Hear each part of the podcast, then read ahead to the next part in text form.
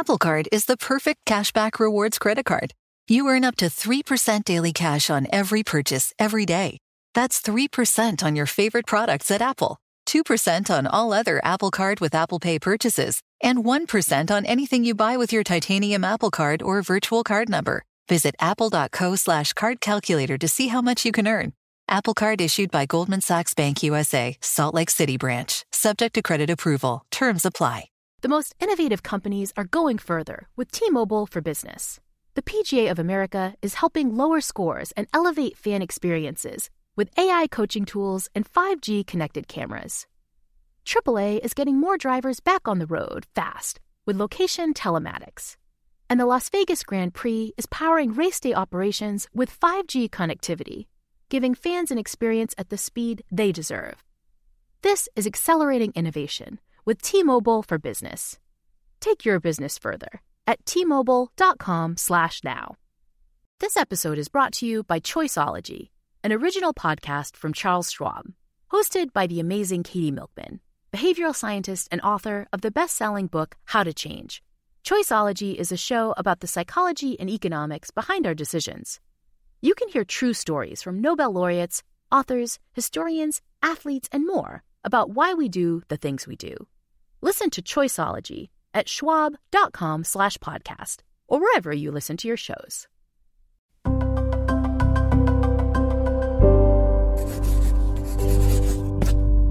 Pushkin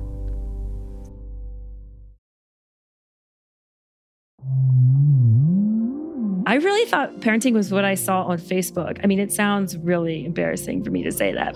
Like many expectant parents, journalist Michaeleen Doucleff had some rather idealized notions of motherhood.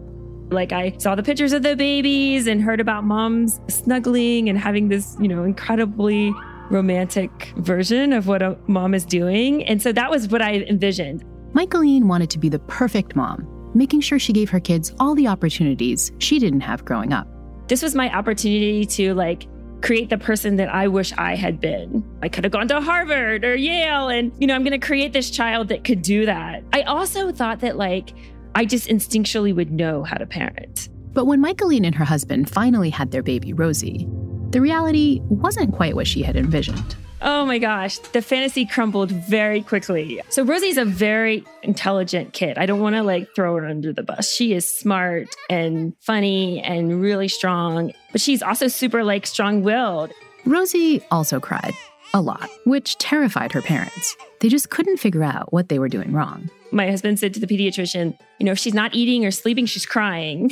And the pediatrician kind of laughed and was like, well, that's a baby. Somehow, Michaeleen and her husband powered through Rosy's early years. By the time she was two, all that emotion turned into tantrums, and she was having just lots of tantrums, like one or two a day. And I had no clue how to handle them. Michaeleen was a science journalist with a PhD, so she decided to turn to what she knew best.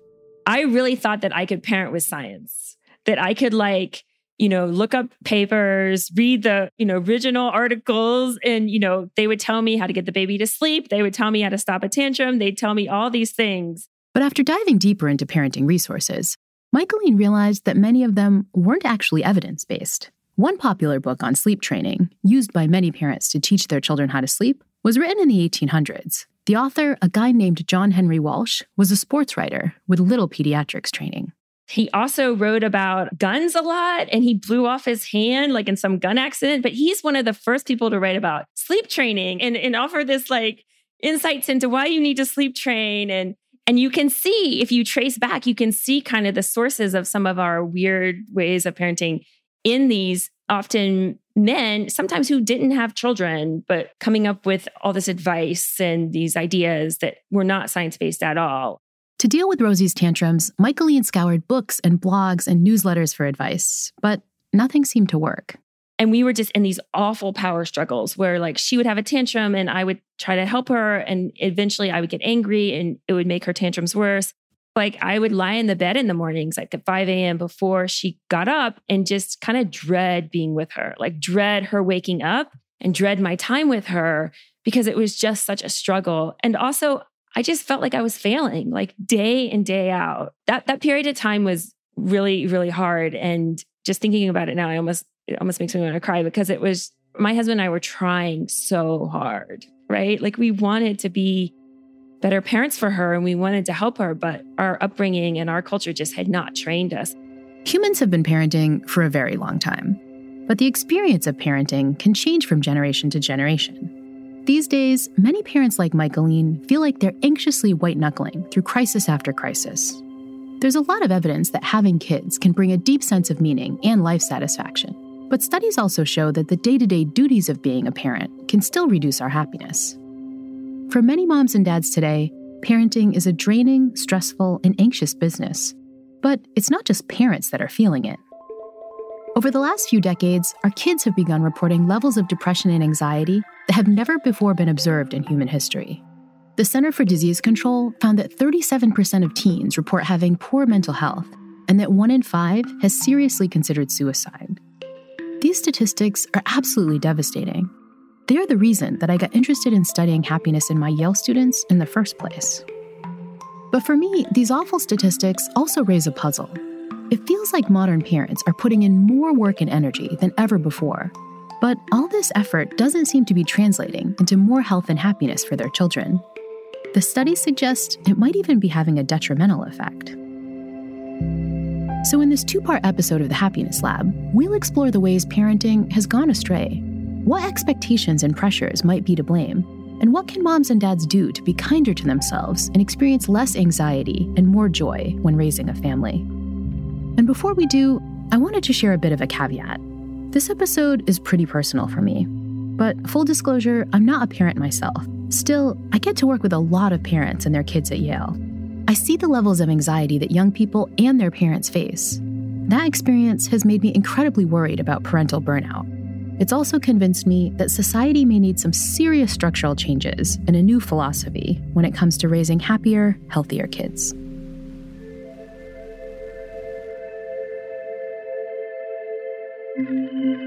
The mind is constantly telling us what to do to be happy. But what if our minds are wrong? What if our minds are lying to us, leading us away from what will really make us happy? The good news is that understanding the science of the mind can point us all back in the right direction. You're listening to the Happiness Lab with Dr. Laurie Santos.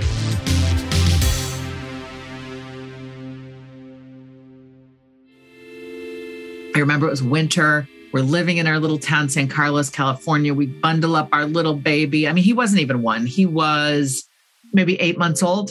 This is author and educator Julie Lythcott-Haims. You know, he is a little bundle. He's like a little peanut. Julie was taking her son Sawyer on a wholesome adventure in the fresh air. And we take him to the kiddie park in our community that has this, this, sort of infant toddler park. There's this little toddler sized slide, which must have been three feet off the ground with a very gentle slope. My husband is on one side of the slide, I'm on the other. We gently place him at the top. And he's looking at us with round eyes. He's looking like, What are you doing to me? And in my mind, I said, Oh my goodness, my child is afraid to go down the slide. The couple anxiously closed in on Sawyer, intent on holding him every single inch of the way down. And we were like, okay, we're on the slide. It's going to be fine. You hear? Aren't we having fun? But Sawyer didn't look like he was having fun. He seemed terrified. And what I came to realize, Laurie, is his facial expression was a mirror of ours. I thought he was afraid. No, no, no, no. He was looking to me for how should I feel? Oh, mom's afraid. Oh, dad's afraid. What is happening to me?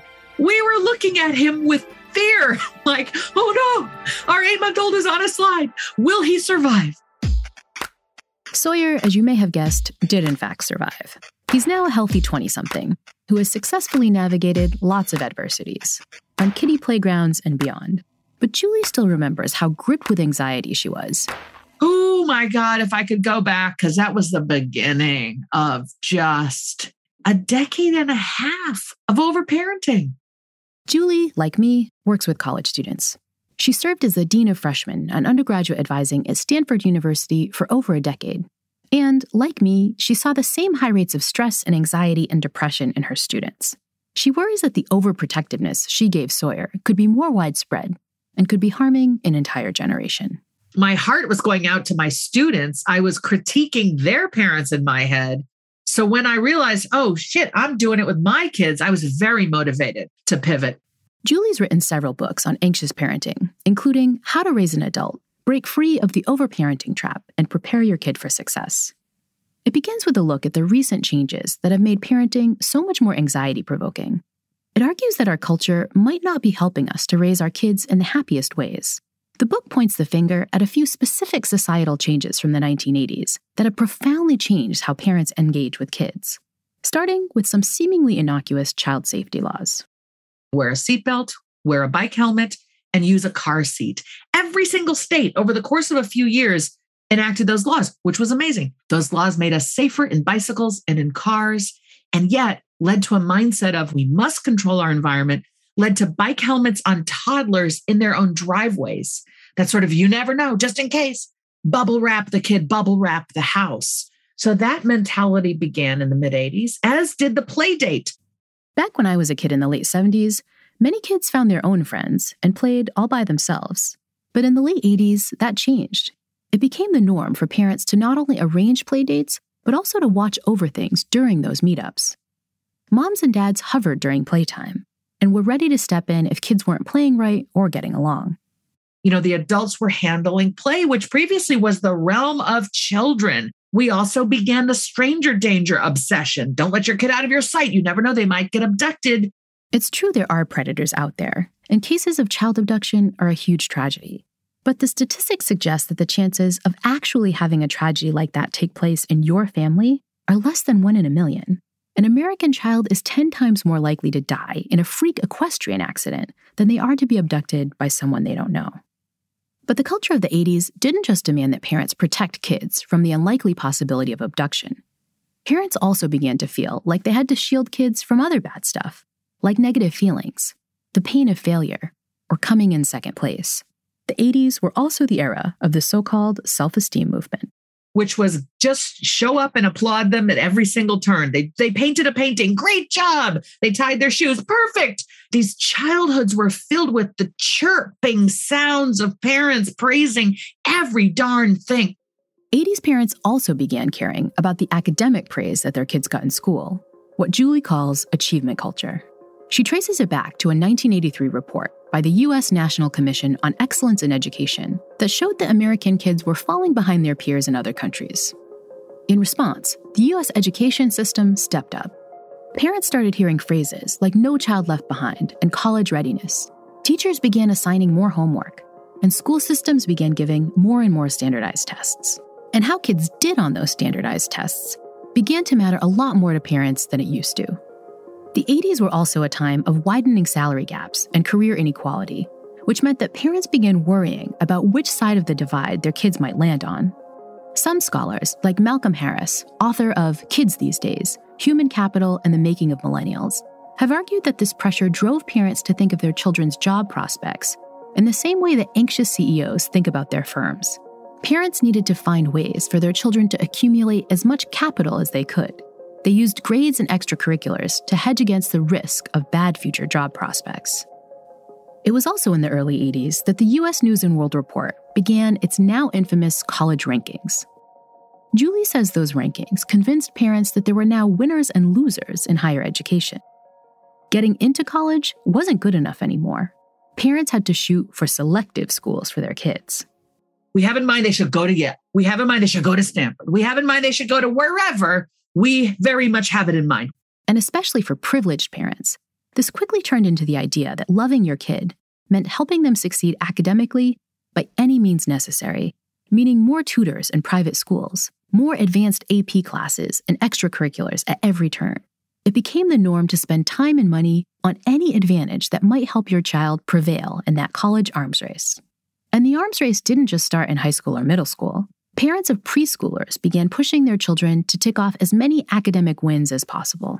I call that the checklist of childhood. Check off all these boxes, kid, and we will be proud of you and you will get where we need you to go. And what's worse, some parents started to base their own self esteem on their children's achievements. Look at my child, my masterpiece. Look at my child, my trophy. My child is the evidence that I am a worthy person. Julie argues that such changes meant that parents started to think of childhood in a very different way. Childhood was less about development, as it had been for most of human history. It was now about curation. loving moms and dads were made to feel like they needed to watch over their children carefully to make sure their kids weren't just safe, but constantly stimulated and praised. They started battling as early as possible to win the race for a perfect college admission. As Julie puts it in her book, we went from thinking of our kids as wildflowers to thinking of them as delicate bonsais. Not everything about pre 80s parenting was ideal, of course. When I was growing up, social scientists worried about latchkey kids and absentee parents, a problem that persists today. And no one would deny that bike helmets and additional academic support are positive advances. But Julie thinks that some of these changes forced us too far in the opposite direction, with more hovering and guiding and vigilance and anxiety than ever before. The switch was profound enough for child rearing experts Foster Cline and Jim Fay to develop their famous term, helicopter parenting.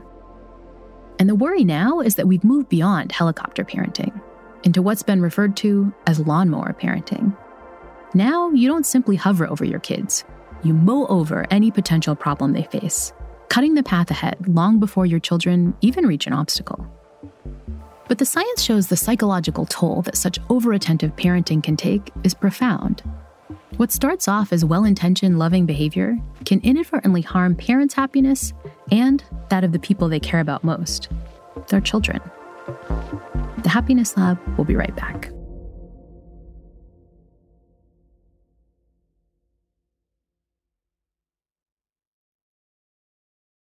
Apple Card is the perfect cashback rewards credit card.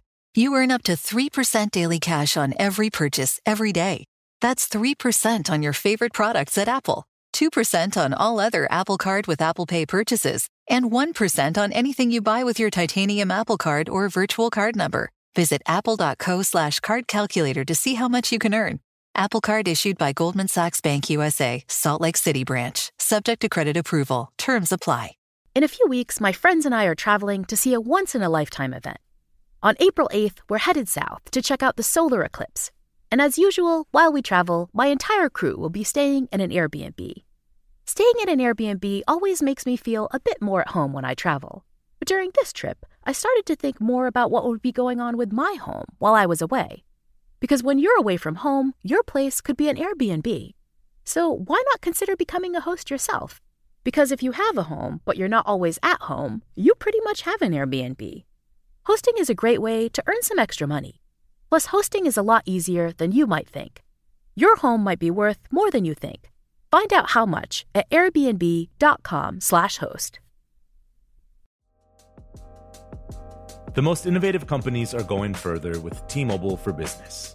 The PGA of America is helping lower scores and elevate fan experiences with AI coaching tools and 5G connected cameras.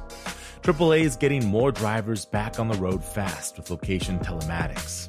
And the Las Vegas Grand Prix is powering race day operations with 5G connectivity, giving fans an experience at the speed they deserve. This is accelerating innovation with T-Mobile for Business. Take your business further at tmobile.com slash now. I had this fear of like, what am I going to do with Rosy on the weekends? Michaeleen Doucleff was already overparenting her daughter Rosy, packing the toddler's diary. And so I would create this incredibly complex like schedule for a three year old. In the morning, we're going to go to the zoo and then we're going to meet her friend for lunch and have play date. Michaeleen thought she was doing right by Rosy, but the science suggests she was actually harming herself by buying into the idea that good parents are supposed to plan activities every waking moment. We think children need constant stimulation. We need to like manage and set their schedule, and they need something to do at all times. Studies repeatedly show that feeling constantly pressed for time is a recipe for reduced well being, lower life satisfaction, and higher stress related illnesses. All those zoo trips and playdates were leaving Michaeleen time famished. She was engaging in what's been called concierge parenting, treating Rosy like a VIP whose needs trumped everyone else's. And I just felt like I was like her personal assistant and she was like a CEO that, you know, I was chauffeuring around, you know, and my whole world was like revolved around her schedule. Michaeleen's concerns about which college Rosy would attend began even before the toddler was born. Once out of the womb, she wanted to make sure her daughter was learning all the time. So she embarked on what she now refers to as a learnapalooza. Like quizzing her, you know, what do you smell? What do you see? Like, you know, what's two plus two? Trying to make her learn as fast as possible and, like, you know, go to the next step as fast as possible. It also included talking lots and lots and lots of talking. There was rarely a quiet moment when they were together. I calculated once I said something like over 120 things to Rosy per hour. So really like two things per minute. And very little of that conversation was calming or fun. Michaeleen was constantly getting into arguments with Rosy and telling her what not to do. You know, don't climb on that tree, don't do that. You know, like I'm like looking for ways to fix everything, right? In every moment and and like guide her. If you think all this sounds like a recipe for constant overwhelm and anxiety, you'd be correct. It's exhausting, right? You're always on, you're always trying so hard. And studies suggest that all this pressure and stress have really taken a toll. Parents in the US today experience depression at twice the rate observed in the general population. And one 2013 study showed that the intensive parenting that Michaeleen engaged in leads to even more stress and reduced life satisfaction. Empirically speaking, engaging in a constant stream of worry and all those endless activities is a recipe for reduced well being. But yet I felt like I needed to do them, that that's what a good parent did. Now, you might argue that good parenting is supposed to involve sacrifice that stress is what you sign on for when you make the decision to become a mom or dad. Sure, overparenting is a bit stressful, but it's worth it to protect your kids and make sure they're healthy, happy, and successful. But the irony of all these good intentions is that overparenting has been shown to have a negative effect on kids too. For example, what's one of the fastest ways to make a kid feel overwhelmed? Stick them with overwhelmed parents. Scientists have long documented the effects of emotional contagion we catch the feelings of the people around us. One survey of kids from ages 8 to 18 found that more than a third of them wound up worrying often or very often about their parents' level of stress. But parental worry isn't the only thing stressing kids out. Overparented kids like Rosy also have to deal with the busyness and time famine that comes with so many play dates and other allegedly fun activities. And children's time famine often gets worse as they get older. The constant shuffling between playdates and practice in school can negatively affect your teen's well being and their health. One study found that time urgency in adolescence was a risk factor for developing early health problems like hypertension. Think about that for a second stress induced hypertension in a teenager. And Michaeleen noticed another way she was hurting Rosy by arranging so many activities. The problem with this is that I was teaching her that that was her purpose in life right? That her purpose was to go to the zoo on Saturday, you know, for me to make her these meals, for her to go to art class. I was creating this very entitled, privileged individual. And even though Rosy was pretty privileged, she was ironically being denied one thing that's super important for her development. Childhood should be a time for exploration. When parents step in to help kids navigate a slide or force them to read a book, they make those children feel like a puppet on a string it takes away kids' autonomy. You know, it takes away their feeling like they're in control of their choices, of what they're doing from moment to moment, because you're kind of pushing them and forcing them into this mold. Michaeleen realized she was causing both herself and Rosy a lot of unnecessary stress, but she wasn't sure what to do about it. She assumed she was doing what any loving mom had to do, that overparenting was the only way to parent. But Michaeleen's views on motherhood were about to undergo a massive change. She was about to learn that not everyone is a lawnmower parent. And I had this like glimmer of hope of like, oh, maybe I could learn this approach myself. We'll hear all about it when the Happiness Lab returns in a moment.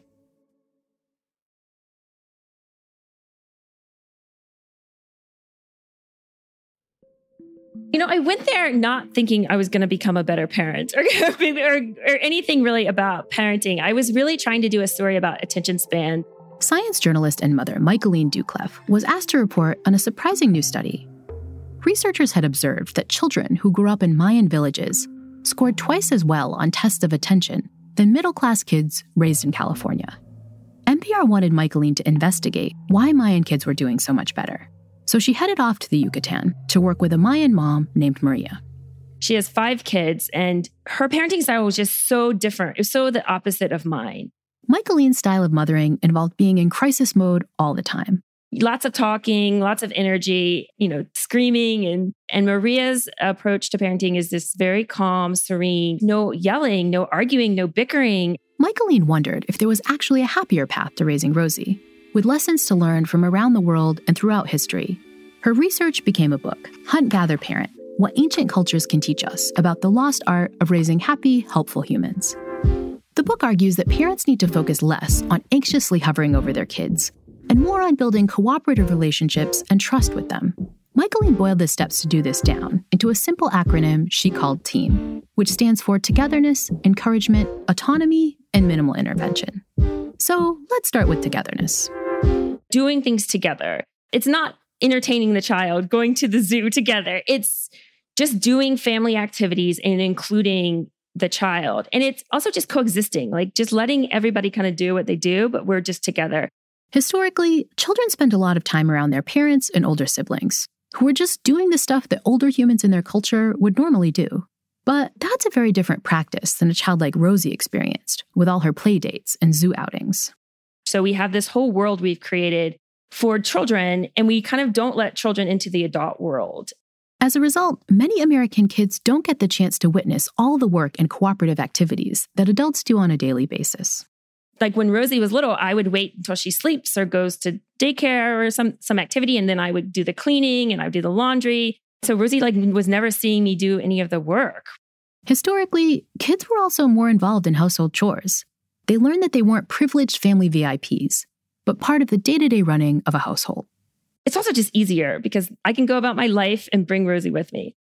But when Michaeleen tried to get Rosy more involved, she quickly learned that you do need a way to convince kids to take part in all these shared activities. And that led to the second letter in Michaeleen's team acronym. E is for encouraging, which Michaeleen argues is not something modern moms and dads spend a lot of time doing. So we kind of want to force kids to do things like we feel like if they don't listen to what we do, we've lost. And so we, you know, we we give allowances, we give punishments, we give bribes, yell, get angry. But actually, if you look around the world, a lot of parents don't do that. Very rarely do they force kids. Instead, they encourage. And there's all these tools that we don't learn for encouraging children. One of these tools is what Michaeleen calls triggering thought. Rather than telling your child what to do and what not to do, get them to think more about what they should be doing asking them questions or giving telling them certain things so that they can figure it out. Rather than telling your child, "Hey, stop messing with your brother," or "Be careful, you're going to spill your milk." You could instead trigger thought with questions like, "Hmm, do you think your brother likes it when you do that?" Or, "Huh, I wonder what will happen if you keep carrying your milk like that." By asking Rosy questions rather than demanding that she stop doing something, Rosy got to be the one to figure out the best behavior in a situation. Triggering thought in this way is both empowering for kids and educational. Because you're giving them a sense of choice, right? And you're giving them the sense of autonomy. Another encouragement tool to try is modeling. Rather than ordering your kids around, you simply demonstrate the right behavior. So if you look, the primary way children learn throughout the world and throughout human history is by just watching. We think children learn through instruction. We think you have to tell them what to do, right?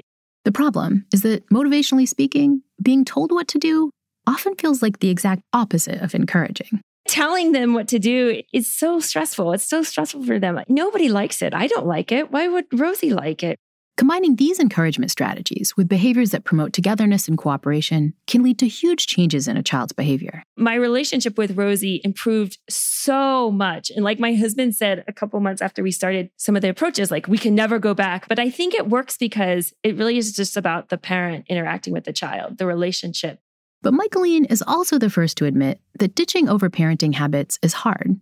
Even the simple act of letting your child help with chores was tough for an ex lawnmower mom for a few reasons. One, that it's going to take too much time, right? Kids are going to slow you down. But the second thing is, we want it done a particular way. Like we want to optimize the child, we want to optimize the dinner. So one afternoon, I was making kebabs and I said, Rosy, you know, giving her practice, I said, come into the kitchen and help me make these kebabs she comes running over and she starts making this massive chicken kebab, like using up like all the chicken on one kebab. And I'm just like, yeah. And I was like, no, like we can't make one huge chicken kebab. I think I even grabbed the kebab from her, you know, like that, that's not the right way. And of course, she just like screamed, ran away, and started crying. Days later, when writing her book's chapter on togetherness, Michaeleen had a chance to reflect on what she did wrong. I'm not cooperating with her, right? Like I'm not giving her a chance to contribute and and do things a little bit her way, right? And I felt really bad about it. And I also realized I was being super bossy. So the next week and I kind of set it up again and I got all the stuff and I said, "Come on, Rosy, come help me make kebabs." And she didn't want to help. She was like, "Nope." But I convinced her. I was like, I was like, you know, you can make whatever kebab you want. Rosy reluctantly joined and started making yet another mega chicken kebab. I didn't say anything to her. And I just took the kebab and I put it on the plate with the other ones. And her eyes like lit up. I couldn't believe it. But then she started making them like I was making them. She started l- looking at me and and we started really working together. And that was just like a, such a moment in my life because it was like I was starting to understand what it means to cooperate with somebody. Parenting changes like these, ones that promote shared activities and better forms of encouragement, have transformed Michaeleen's family life. She no longer dreads Rosy's tantrums or feels pressured to plan exhausting playdate schedules. My relationship with Rosie is so much better. And to be honest, my relationship with my husband is so much better because I was doing the same thing with him. He'd come in the kitchen and I would be like, that's not right. You don't chop the peppers that way. And I would like shoo him out and then and then I would wonder why he doesn't want to cook. I spent my first 20 years of my adult life, you know, really focusing on my individual achievements, really fighting for what I want and really been lonely. And I really want to spend like the next 20, like learning more how to cooperate, learning more how to work together on shared goals. And it's made me a much, a much happier person. But you might be thinking, we've only so far heard of the first two steps in Michaeleen's TEAM acronym. What about the importance of autonomy and the idea of minimal intervention? Well, we still have a few more parenting tips to share, ones that the science shows are especially important for raising happier, healthier kids we have completely lost control over how a human develops healthfully. And so, unfortunately, I need to leave you with a bit of a cliffhanger this week. And we are effectively long term harming the very, very most precious humans in our lives, our children. But I promise that the second of our two part special on happier parenting will provide some important tips on how to make modern parenting. Damn, you need to put this in the podcast because people need to hear this. A bit less of a crisis. Yeah, this has been like therapy. I, oh, That's good. That's oh. good. So I hope you'll return for part two of Happier Parenting on the Happiness Lab with me, Dr. Laurie Santos.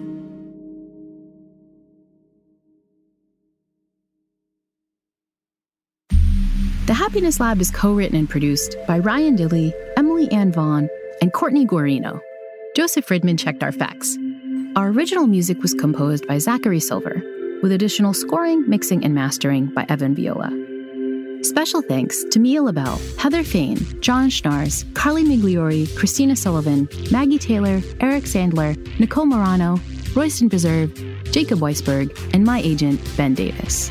The Happiness Lab is brought to you by Pushkin Industries and me, Dr. Laurie Santos. To find more Pushkin podcasts, listen on the iHeartRadio app, Apple Podcasts, or wherever you listen to your podcasts.